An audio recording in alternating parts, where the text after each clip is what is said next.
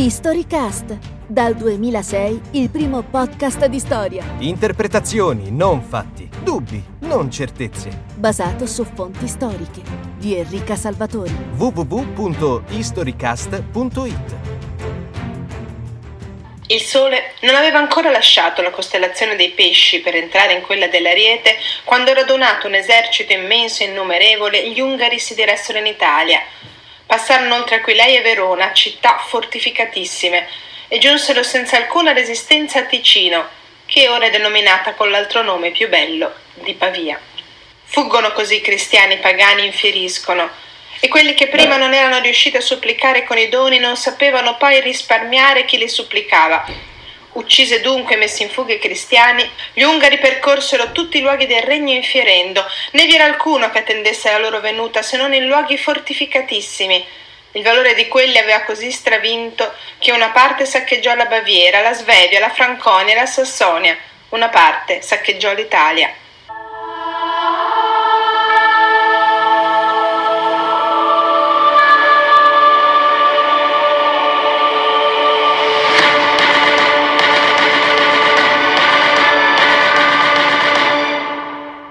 Si deve a racconti come questo di Liutprando di Cremona, storico e uomo di corte del X secolo, l'associazione tra invasioni, scorrerie e castelli, i luoghi fortificatissimi, dove la gente dell'Europa medievale trovava scampo all'arrivo di feroci predoni, gli Ungari, i Vichinghi, i Saraceni o altri nemici bramosi, audaci, ignari di Dio onnipotente, esperti di ogni scelleratezza, avidi solo di stragi e di rapine. Secoli in cui era pericoloso vivere sembrano quindi il nono e il decimo, almeno quelli descritti dalle parole di Liutprando che abbiamo appena ascoltato, ma anche da quelli dei religiosi di Nonantola, dove sempre gli Ungari all'inizio del IX secolo uccisero monaci, incendiarono il monastero e bruciarono un gran numero di codici e tutto il luogo restò privo di abitanti. Campagne deserte, spopolate perché pericolose. Intere comunità alla ricerca del riparo alte munito perché prive di una tutela superiore e minacciate da assalitori esterni. Questo il frangente tragico che nella storiografia passata, quella scritta tra 800 e inizio del 900, sarebbe all'origine degli innumerevoli castelli che ponteggiano ancora oggi le nostre alture e che ci fanno restare spesso naso all'aria, occhi sognanti, a immaginare un periodo magico e periglioso, violento ma glorioso, dove biechi castellani e prodi cavalieri da un lato vessavano e dall'altro proteggevano una plebe misera, incolta e disarmata. Vero? Ovviamente no, anche se un poco di verità nel quadro disegnato da Liutprando indubbiamente c'è. Historycast in questa puntata tenta di riprendere il cammino interrotto da qualche tempo e posa il suo sguardo indagatore e dubbioso su un protagonista diffuso del paesaggio italico ed europeo, tanto affascinante quanto sconosciuto e più, il castello.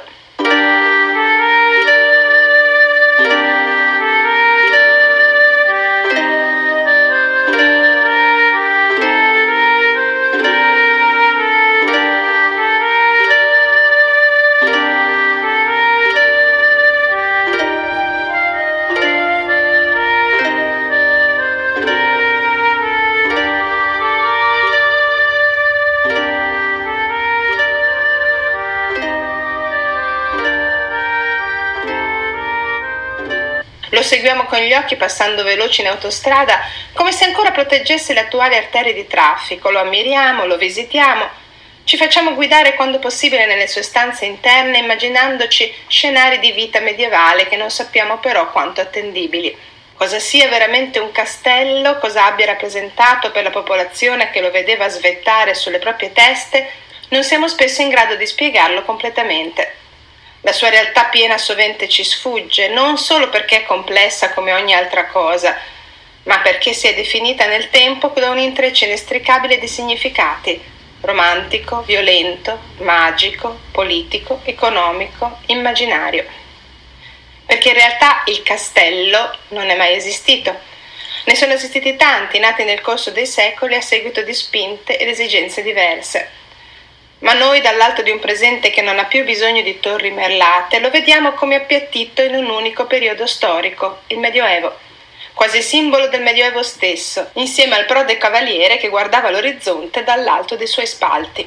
E così facendo dimentichiamo che l'età di mezzo dura 1000 anni, uno diverso dall'altro, ed è attraversata a piedi e a cavallo da decine di cavalieri diversi, che assaltano, abitano, difendono, costruiscono e distruggono castelli per motivi che cambiano di luogo in luogo e di tempo in tempo.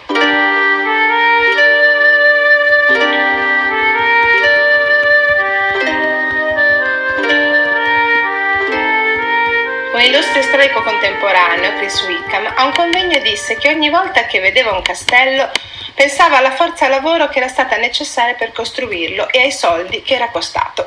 La sua visione marxista della storia potrebbe forse risultare ai più un po' arida, certamente assai poco romantica, ma il suo consiglio è ottimo e ho trovato sempre molto utile applicarlo e ripeterlo a lezione. Se pensiamo al lavoro e allo sforzo economico che ci deve essere stato dietro la costruzione di un complesso fortificato dotato di mura, porte, ponti, torri, ambienti interni specializzati, pozzo cisterna, cappelle, mastio centrale, se moltiplichiamo questo sforzo per tutti i castelli che ancora oggi in buono stato e in rovina vediamo svettare sulle nostre colline, capiamo immediatamente due cose. La prima è che ci troviamo di fronte a un fenomeno imponente e strutturale, un cambiamento che ha riguardato la società passata nel profondo. La seconda, conseguente alla prima, è che dobbiamo escludere dalle motivazioni un pericolo esterno improvviso. Non importa quanto fossero temibili i vichinghi, arrivavano senza preavviso con spedizioni apparentemente casuali e normalmente non tornavano nelle zone già razziate, almeno non a breve distanza di tempo. Gli Ungari giungevano ondate, lasciando agli abitanti solo il tempo di costruire un riparo effimero, fatto al massimo di palizzate in legno e fossati. I Saraceni hanno rappresentato tra VIII e XI secolo un pericolo più ricorrente e stabile, ma limitato da alcune zone costiere. Qui era più utile allestire un punto di avvistamento e un luogo di rifugio temporaneo che un vero e proprio castello. E allora perché mai costruire ampie cinte murarie? Dobbiamo a uno storico francese, Pierre Toubert, una prima convincente ipotesi. Toubert negli anni 50 del Novecento si mise ad analizzare a tappeto un ampio territorio del Lazio meridionale, censendo abitati, borghi, fortificazioni e tentando una loro datazione a partire dalle strutture. Ne venne fuori uno studio che ha modificato radicalmente il modo in cui guardiamo oggi al castello e che non ha ancora smesso di influenzare le ricerche sul paesaggio medievale, nonostante sia stato rivisto in più punti. Chiaramente è un modello, quindi non è valido sempre e ovunque. Suggerisce un percorso plausibile che ha riguardato per lo più l'Europa centro-meridionale e cristiana. Non si applica ad esempio ai magnifici castelli della Loira o men che meno alle fortezze crociate in Terra Santa. Insomma, il fenomeno dell'incastellamento, ossia della trasformazione profonda del modo di abitare un territorio tramite la costruzione di un castello, è stato un processo importante e vasto, tanto quanto la rinascita dei commerci o la diffusione del romanico, ma si manifestò solo in una parte dell'Europa e al suo interno ebbe esiti diversi a seconda delle condizioni locali.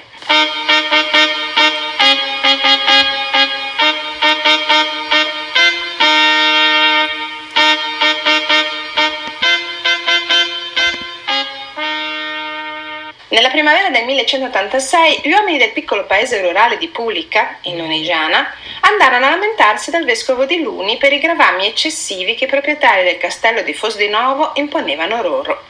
Il vescovo, che era a sua volta conte e dominus dei signori di Fosdinovo e probabilmente non vedeva di buon occhio i suoi potenti vassalli, condusse un'indagine e fece mettere per scritto gli obblighi a cui erano tenuti gli uomini di Pulica. Stabilì quindi che si dovevano facere ed attraere palos, vimenas, sepes, boccos, palancan, celonos et lignamenat bertes e betefredum tantum e nihilaliud. Perdonatemi il latino, ma la traduzione che adesso vi comunicano non fa il medesimo effetto. Gli uomini di Pulica dovevano impiantare pali, sistemare siepi, mettere in opera ceppi, assi e legnami, allestire bertesche e berfredi, ossia strutture aggettanti le mura utili alla difesa. Ponete però attenzione a quel nihil aliud finale. Nient'altro.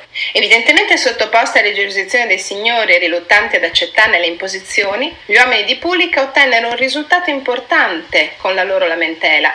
ossia di avere l'elenco preciso dei loro doveri, in modo da non lasciare spazio ad eventuali soprusi da parte degli stessi signori. Vediamo di immaginare cosa potrebbe essere successo. Nel corso del secolo precedente, alcuni grandi proprietari della bassa Lunigiana, magari già legati al vescovo da un legame di fedeltà personale oppure al marchese, individuarono sulla cima di un colle in loro possesso un punto idoneo alla residenza. Lo era per diversi motivi. Alto e naturalmente protetto, si trovava accanto a un passo stradale, minore ma frequentato. Vedeva tutta la piana della Versilia fino alla foce della Magra, era circondato da terre coltivate in gran parte da servi o coloni degli stessi proprietari. I futuri signori di Fosdinovo quindi avevano mezzi e modi per costruire un castello su quel colle, che non solo li avrebbe protetti da razziatori provenienti da terre lontane, in questo caso i saraceni, ma li avrebbe soprattutto tutelati da altri signori vicini a loro e nelle loro medesime condizioni. Potevano costruirlo un castello?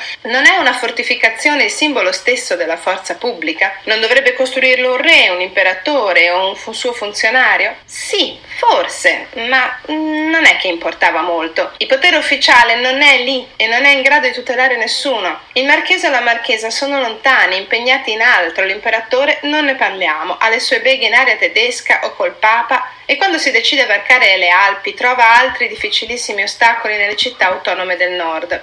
Anzi, a dirla tutta, se l'imperatore arriva in zona è meglio. Significa che è impegnato in una strategia politica di alto livello e che quindi ha quasi certamente bisogno di aiuto e di supporto militare. Occasione ottima per fargli firmare un documento, un diploma, che confermi ai signori tutti i diritti sul castello che hanno costruito senza alcun permesso in cambio della loro fedeltà.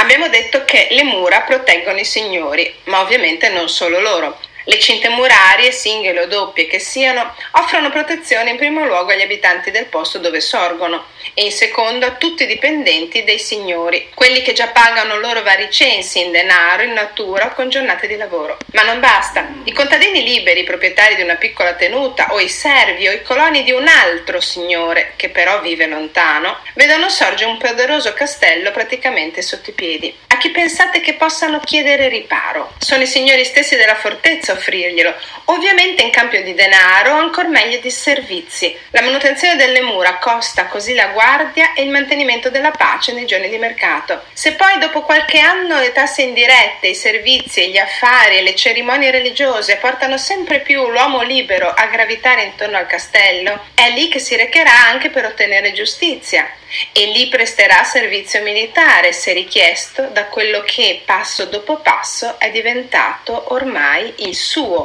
signore. Ecco perché costruire un castello restituisce molto più soldi e potere di quello che costa, perché se ne siete i signori potete cominciare a chiedere lavori, materiali e soldi e impegno in guerra, anche a chi prima non era vostro dipendente ma ora si trova nell'area protetta del castello, il suo distretto. La prossima volta che salite su una delle tante fortificazioni che la storia ci ha regalato e vi guardate attorno, dopo aver ammirato il panorama, cominciate a calcolare quante terre, torrenti, foreste, strade, persone quel castello poteva controllare e sfruttare. L'edificio da solo non avrebbe alcun senso senza il suo distretto. Nel distretto possono rientrare case sparse e piccoli villaggi non protetti. Può accadere allora che questi vengano abbandonati, perché il castello, oltre al rifugio, offre anche mercato, servizi e vita sociale. E così il paesaggio rapidamente si trasforma e il castello diventa luogo di attrazione della popolazione, arricchendosi fuori le mura di un borgo popoloso. Può accadere invece che i villaggi resistano e che immancabilmente si trovino a subire richieste sempre più pressanti dai signori del castello, le angherie.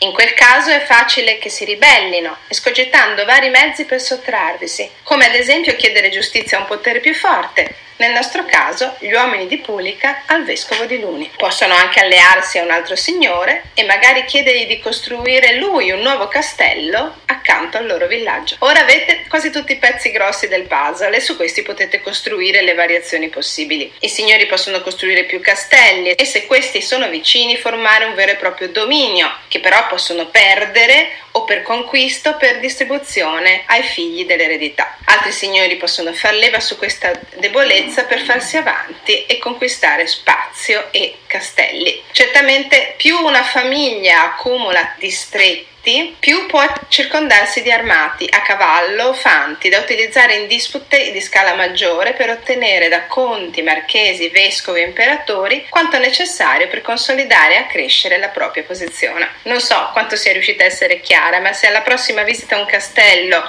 oltre a chiedervi dove erano le segrete o se esisteva una stanza delle torture, vi domanderete anche quale altra fortificazione o borgo o città si trovava dentro appena fuori il suo distretto, avrete capito che i nostri castelli sono, nella grande maggioranza dei casi, le tracce residue di un grandioso processo di ristrutturazione del potere dal basso.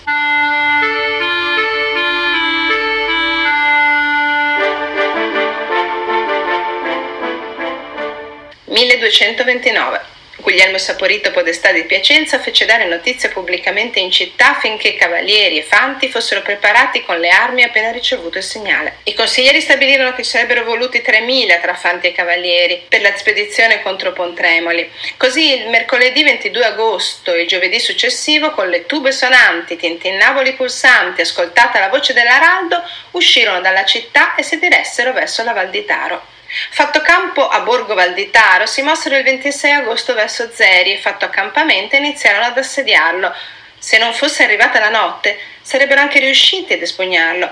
Ma il giorno dopo, lunedì, arrivò una grande inondazione che impedì l'assedio, anzi, in quel giorno i danni furono così gravi che a causa proprio del maltempo, durato tutta la notte e il giorno seguente, e restando il cielo nuvoloso e piovoso, fu deciso il mercoledì di lasciare Zeri e di recarsi altrove.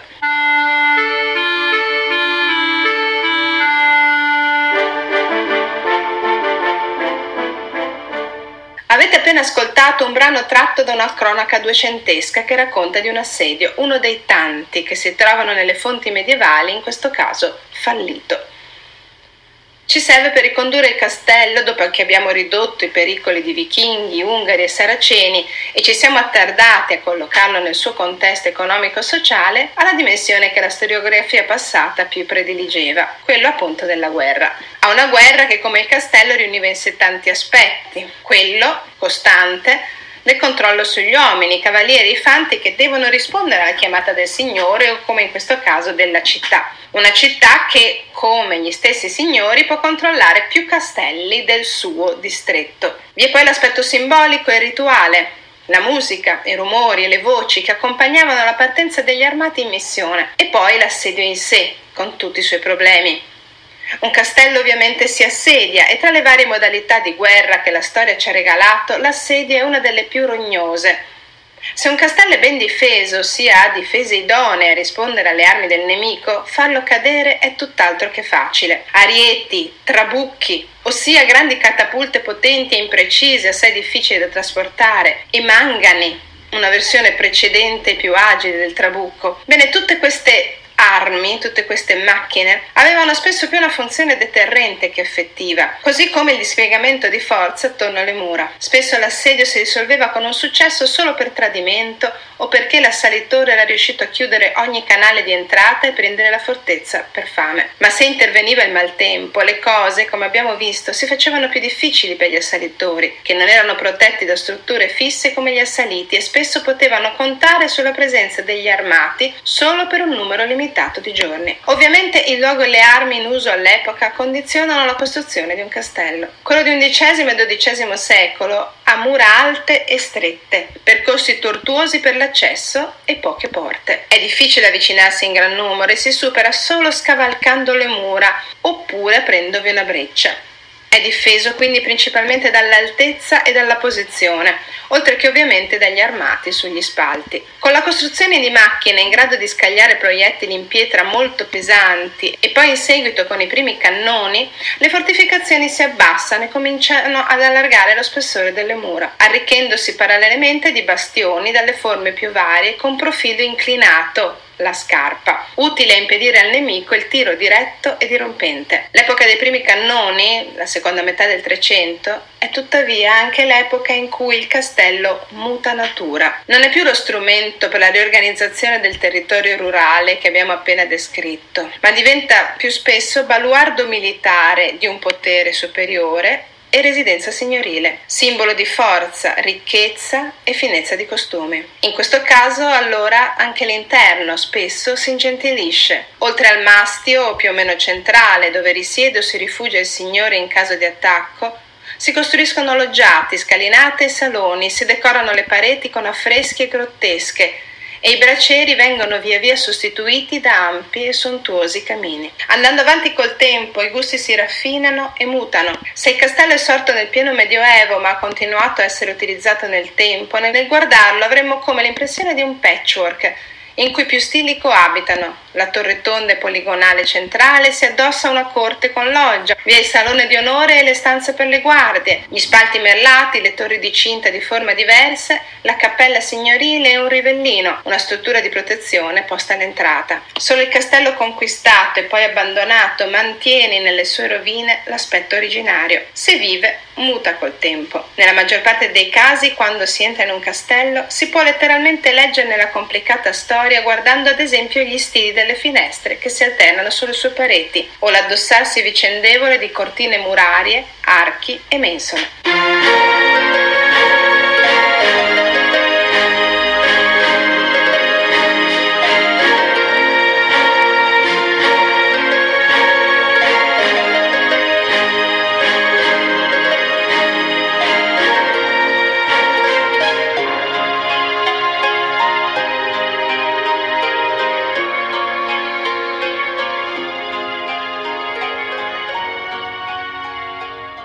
Lo stretto sentiero si era spalancato all'improvviso sul bordo di un grande lago nero. Appollaiato in cima a un'alta montagna sullo sfondo, con le finestre illuminate che brillavano contro il cielo pieno di stelle, si stagliava un grande castello con molte torri e torrette. «Non più di 4 per battello!» avvertì Hagrid, indicando una flotta di piccole imbarcazioni in acqua vicino alla riva. Harry e Ron furono seguiti a bordo da Neville e Hermione. «Tutti a bordo!» gridò Hagrid, che aveva un'imbarcazione personale. «Bene, si parte!» E le barchette si staccarono dalla riva, scivolando sul lago liscio come vetro. Tutti tacevano, lo sguardo fisso sul grande castello che li sovrastava. Torreggiava su di loro, man mano che si avvicinavano alla rupe su cui era arroccato. «Giù la testa!» gridò Hagrid quando le prime barche raggiunsero la scogliera. I ragazzi obbedirono, e i battelli li trasportarono attraverso una cortina d'edera che nascondeva una grande apertura sul davanti della scogliera stessa. Poi attraversarono un lungo tunnel buio che sembrava portare dritto sotto il castello e infine raggiunsero una sorta di porto sotterraneo dove si arrampicarono tra scogli e sassi.